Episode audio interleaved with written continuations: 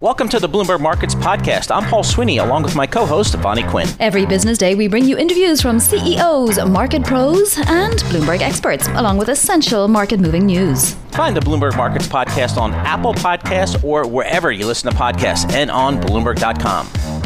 Well, as we get more and more positive vaccine news, I think that allows people to think a little bit more about what the world is going to look like on the other side of this and we take a look, we think about the economic environment. What will the economic environment look like on the other side and for the years to come? To answer some of those questions, we welcome Joel Hyatt. Uh, he is true, a trustee emeritus at the Brookings Institution and co founder, chairman, and CEO of Globality uh, Inc., uh, based in San Francisco. Joel, thanks so much for joining us here. You know, again, as we think about getting to the point of vaccines, it gives people a little bit more confidence to look to the other side of this pandemic. One of the issues is with you know also with a new administration. Is this going to be a global economy like we were thinking about it before the pandemic, maybe even before the Trump administration, where globalism was kind of the accepted way for economic growth? Do you still see globalism as a driving force in the global economy? Yes, I do. Uh, absolutely. Uh, I recognize, of course, that COVID 19 interrupted uh, global trade and, and, foreign investment. And indeed, in the few years leading up to the global pandemic, there was an overall reduction in global trade. Principally, that was manufactured goods because the global trade of services continued to increase. But absolutely, uh, uh, the pandemic interrupted it in the same way that events like wars or financial crises uh, uh, can interrupt global trade. And, you know, there have been predictions that uh, globalization is dying, at, least slowing rapidly. I actually think those predictions are, are, are just completely off base.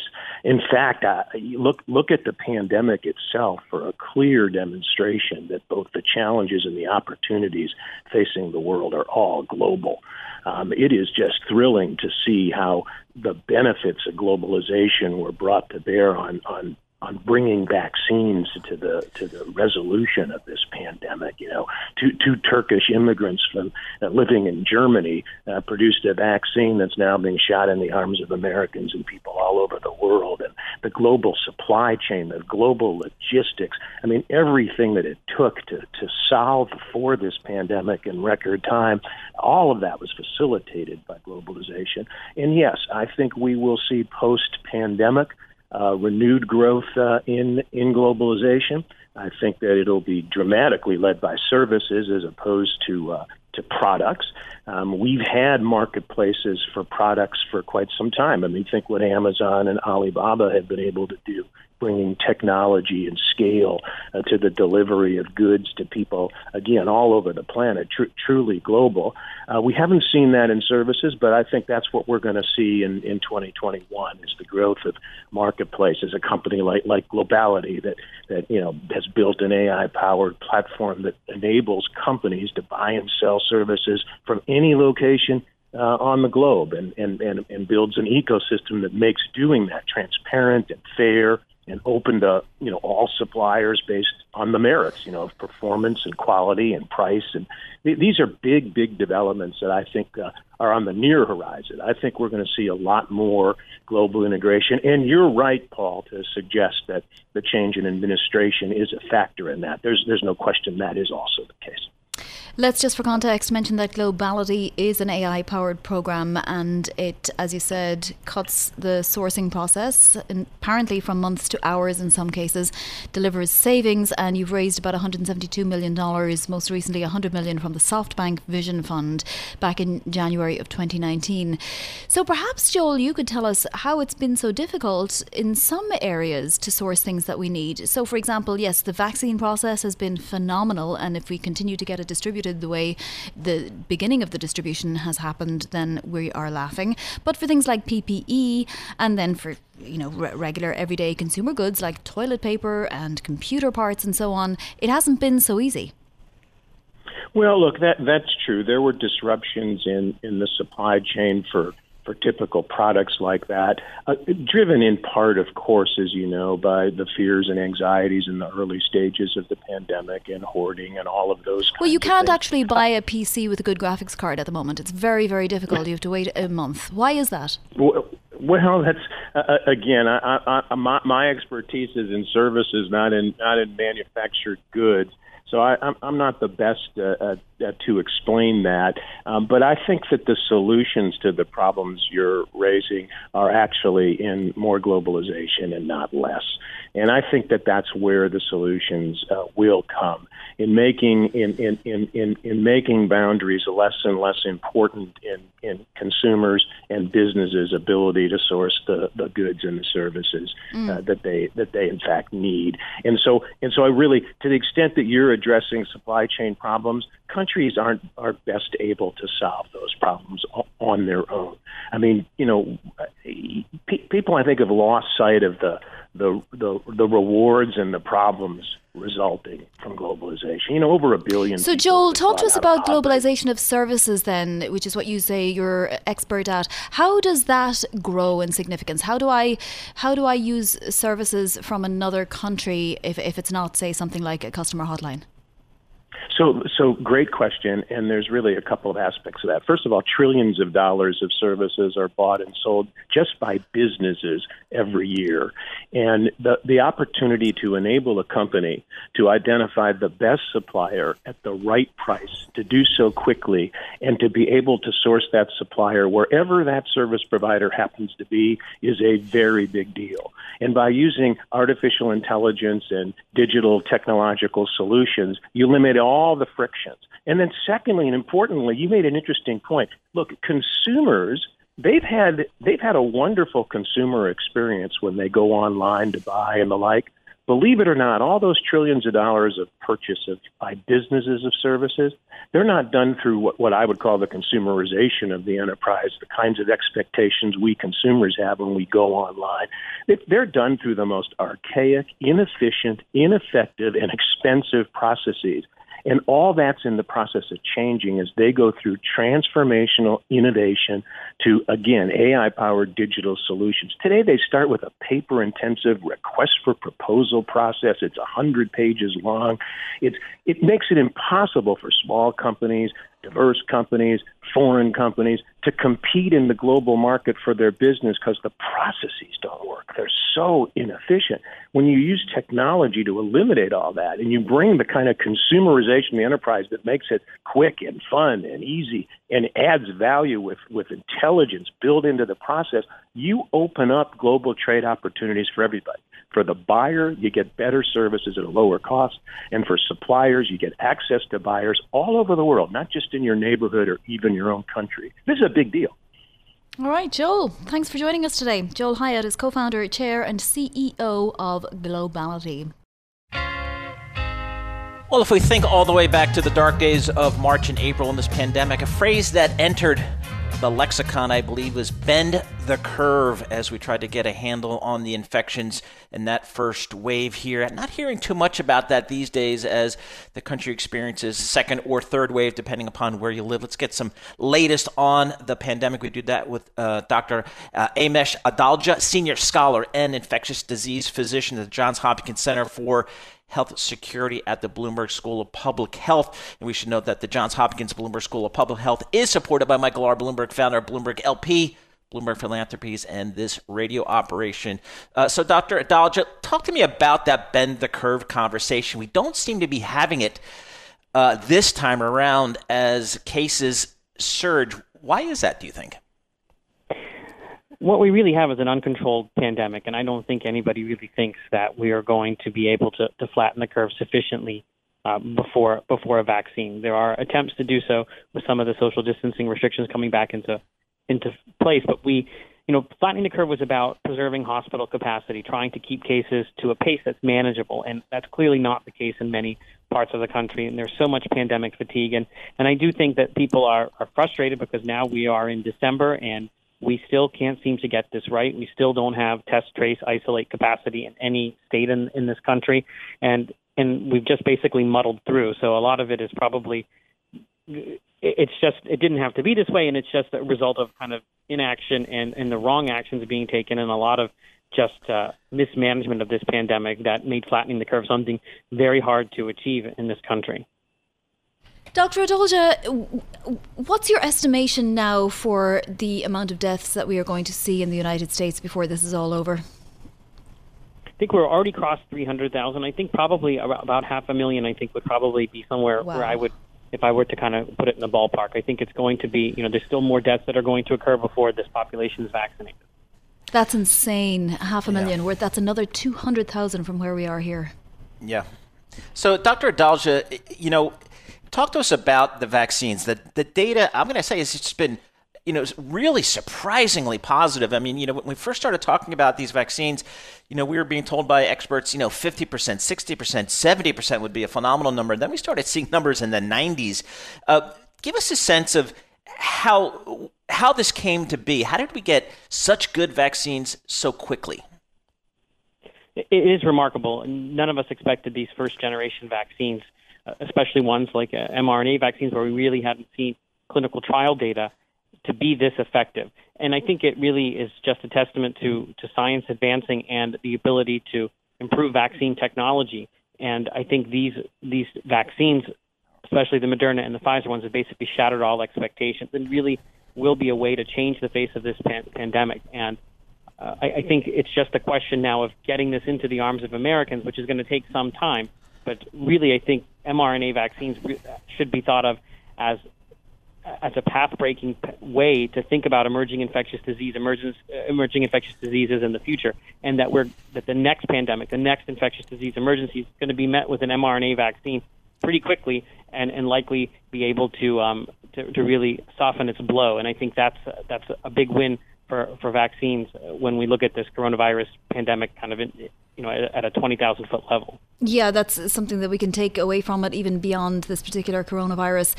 Dr. Adalja, uh, just curious as to what you make of the fact that London says it's seeing a mutation of this virus.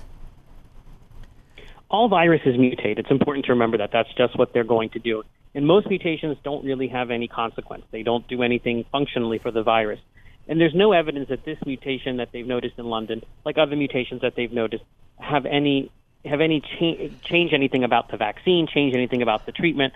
And I think it's important to study these va- these mutations and understand what their implications are. But it's important to remember that you know not every mutation is a scary mutation. Not every mutation is something you know out of a Hollywood movie where the virus acquires a new capability or evades uh, a countermeasure. Uh, most most really uh, end up being nothing. Well, that's good.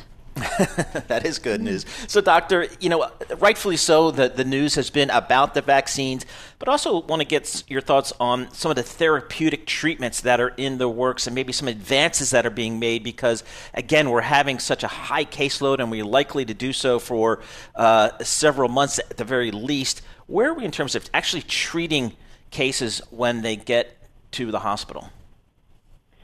So the workhorse there is dexamethasone, which is a, a, cheap steroid that we've been using for lots of different things over the years. And what we found is dexamethasone, when patients need oxygen, supplemental oxygen, does decrease mortality. So that's become something that we, we turn to very quickly when we are, we're, run, we're treating a patient that needs oxygen. We have other drugs like remdesivir, and that sort of has a marginal impact. It might be able to make you get better a little bit quicker. There are some other immune modulating drugs that are also being studied in combination with with remdesivir that might get you better faster. But really, dexamethasone is the main thing. And I would think that our improvements are are less the, the factor of drugs, but more about our knowledge and our ability to understand this disease, to diagnose it quicker, to put people on the right treatment pathway, to understand how to use a mechanical ventilator more appropriately and deliver oxygen to these these people, proning them, putting them on their bellies instead of keeping them uh, face face up, and then also recognizing, understanding, and uh, being able to treat and anticipate complications. That's something that we're much better doing now in December than we were in March. And all of this is really contingent on us having room to take care of these patients in our hospitals and not being overworked. So that's something that's important to remember that as hospitals get stressed, all of these all of this all these gains we've made against the, the virus could could be at risk. Dr. Adalja, thank you so much for all of your phenomenal information for us always. Really adore speaking with you, get straight from uh, the source what exactly is the, the truth and the facts about all of these things that we hear uh, about from time to time, from the vaccines to the various procedures and, and so on. That is Dr. Amesh Adalja, Senior Scholar and Infectious Disease Physician at the Johns Hopkins Centre for Health Security. Dave Hunt is the president of Hunt Auctions. It's partnered with Christie's to present the auction Home Plate, a private collection of important baseball memorabilia. It's interesting this year because it's expected to do extraordinarily well. Just this morning, Peter Boockvar of Bleakley Advisors was writing about the appetite for memorabilia and how, uh, you know, prices are really just becoming inflated. Dave Hunt is our guest now. So, Dave, thanks for joining us all the way from Philadelphia. First, give us a little idea of the types of things that you have on auction. Yeah, great to be here. I think uh, this collection's really quite unique in that it spans really uh, baseball history all the way from the 19th century almost to present. Uh, and there's, of course, things you'd want to see in an iconic collection like this game used pieces from Babe Ruth, Lou Gehrig, Ty Cobb, Honus Wagner, and, and, and on. Um, and as we've seen, as you've noted, our market has been steadily growing over the last several decades, but these last two years, uh, and even this year with the pandemic, the pricing and maybe more notably the interest by volume has just increased uh, by many multiples, and it's just sort of fascinating to see, and, and we see a lot of growth in the future as well. So, David, what's driving that growth? I mean, for the stock market, we could always say, oh, don't fight the Fed, interest rates are low, bidding up stocks. How about on the memorabilia market? What, what's kind of the drivers of value there generally? Yeah, I think what we've seen, uh, we've done this for 30 years now, and, and what we've always felt was the potential, the scalability of sports. Just clients that potentially like sports, one, and have some means to purchase something related to it, two. Uh, that's an enormous volume of clientele potentially, and it just continues to increase. And I, I don't, I think we've really just scratched the surface, especially as you compare these pieces, you know, to other fields. You know, whether it's in, in a, a, piece of artwork uh, or a different collectible in a different field that have, a much more mature market. Ours is really still only 30 or 40 years old, uh, which, if you think about it by normal standards, is not that not that uh, that, that dated. Uh, so as we see that increase, and especially this year, with just everybody looking for nostalgia in their life, looking to mm figure out something different than this particular year. I think that's part of what's really led to this increase uh, and more of maybe an appreciation of the particular artifacts and, and how they relate to some of these iconic sports figures. Who are the people with this kind of cash? We know that, for example, last Thursday, a Wayne Gretzky rookie card in perfect condition was auctioned off for $1.29 million. It's a card that sold for 465000 just in August of 2016. So that's a triple, uh, tripling nearly of its value in just four years. Who can afford to lay down that kind of cash and, and hope that you know these cards and these these memorabilia appreciate? Yeah, what we've seen is sort of a, a wide and diverse group of, of people purchasing these items. So you've got sort of a core group of seasoned collectors and investors that have been doing this for a number of years. Uh, and they sort of follow almost blue chips, if you will, in our world, the Babe Ruth uh, game used bats or the Lou Gehrig pieces or what have you. And then you're seeing a lot of new people get into this and are purchasing more modern pieces, such as the card you referenced. And I think the confluence of all of that, in addition to the fact that these pieces really are truly great investments, not just financially, but they're enjoyable. They're not a piece of paper that's in a lockbox somewhere. They're something you can enjoy, can share, can display in different institutions, uh, and and that enjoyability factor, if you will, uh, seems to be translating tangibly into pricing as we continue to see the market increase. All right, so Dave, I'm going to call memorabilia, sports memorabilia, kind of an alternate asset class, much like uh, we'll see in art or or wine, and you know some of those markets over the years, which are probably much more developed, We've seen a lot of international interest, whether it's Japanese or Middle East or now Chinese. Is the sports memorabilia business primarily a domestic U.S. business, or do you see uh, interest from abroad?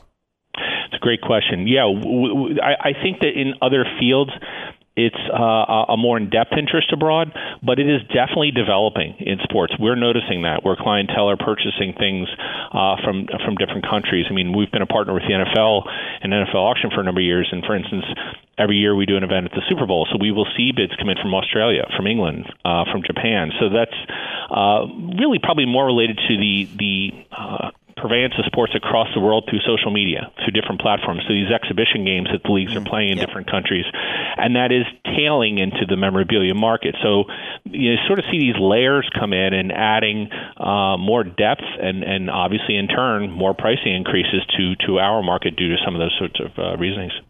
So if you want to p- place a bid on a Babe Ruth Boston Red Sox era professional model baseball bat circa 1916 to 1918. Yeah. What, what are you looking at putting down and how would you do it? Well, if you go to Christie's.com slash baseball, you can see all the items. And even if you're not interested in bidding, we encourage people to see them because this really is a museum worthy uh, collection. But a bat like that, uh, which is estimated at a half a million to a million dollars, seems like a lot of money. But I remember when those bats 20 years ago were 10 and 15 thousand dollars, literally. And we see a lot of increased potential for a piece like that, with only two specimens known that date to his rookie seasons uh, with the Red Sox before he obviously continued his career uh, with the Yankees. So there's a number of incredible pieces related to some of the greatest names in baseball.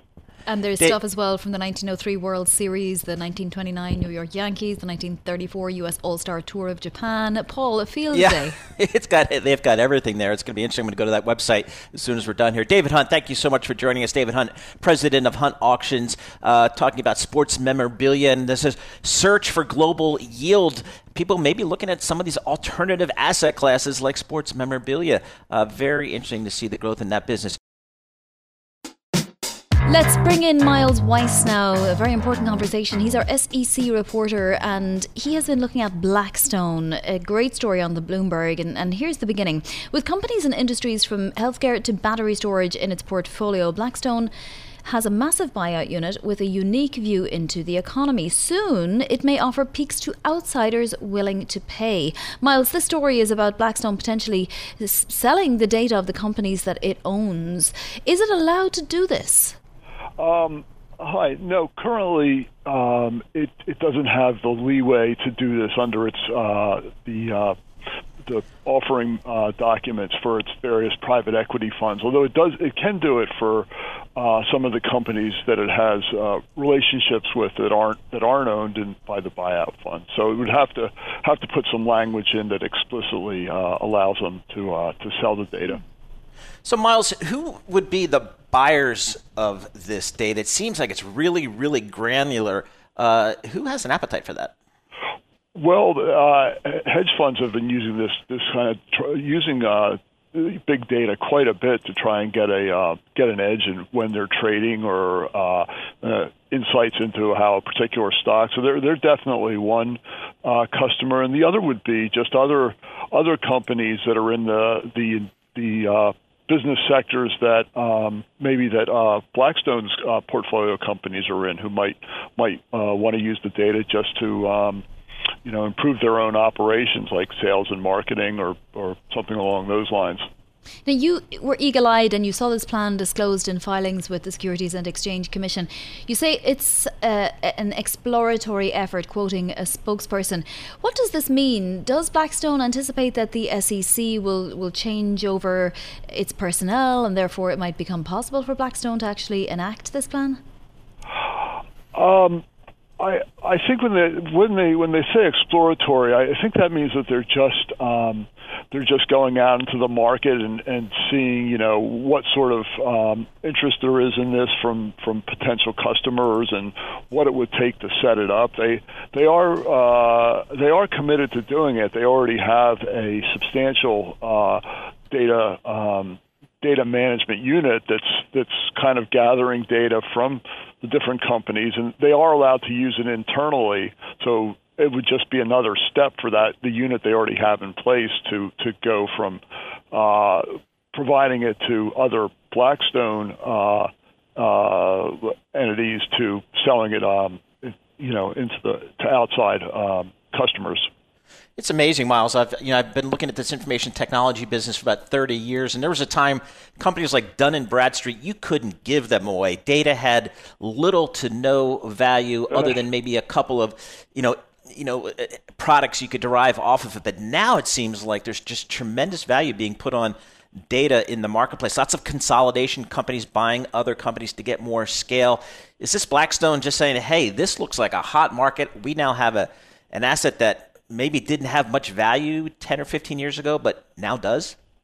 Yeah, I think that. Yeah, I think I, I think that's that's true, and, and there's just so much interest in in just finding something that will give uh, you know uh, give you a, a, unique insight into you know into how the markets are going or how different companies are going, and uh, I think it's just a matter of um, you know, things becoming more competitive and and uh, again people trying to find an edge edge in in that competition. Fascinating, Miles. You'll have to keep us updated on this. It's something we should be watching. So, what else uh, have you been noticing coming in at the end of the year? Is is the end of the year a big push for filings? Uh, well, there's been a, a lot of uh, uh, mutual funds and such that have been, uh, you know, making changes at year end, uh, either in the, the some of the personnel that, um, you know, changing like portfolio managers or changing the uh, the way their funds work, uh, basically to kind of. Um, you know, kind of kind of adjust to all the changes that have occurred in, in 2020 and there have been a few changes. Miles Weiss, thanks so much for joining us. Miles is the SEC reporter from Bloomberg News, joining us on the phone from Washington D.C. And uh, it's interesting, Vonnie, the the value that's being put on you know just raw data these days i guess with computing power uh, it just makes it so much more valuable for users in different ways. Right exactly where before you couldn't really do much with it now you can just shove it all into a, a blender or a machine and it'll spit out results to you that can be very useful for your yeah, business. and we've seen that you know hedge fund managers use uh, you know kind of this primary data if you will uh, for years and now maybe some other applications as well Thanks for listening to the Bloomberg Markets podcast. You can subscribe and listen to interviews at Apple Podcasts or whatever podcast platform you prefer. I'm Vonnie Quinn. I'm on Twitter at Vonnie Quinn. And I'm Paul Sweeney. I'm on Twitter at PT Sweeney. Before the podcast, you can always catch us worldwide at Bloomberg Radio.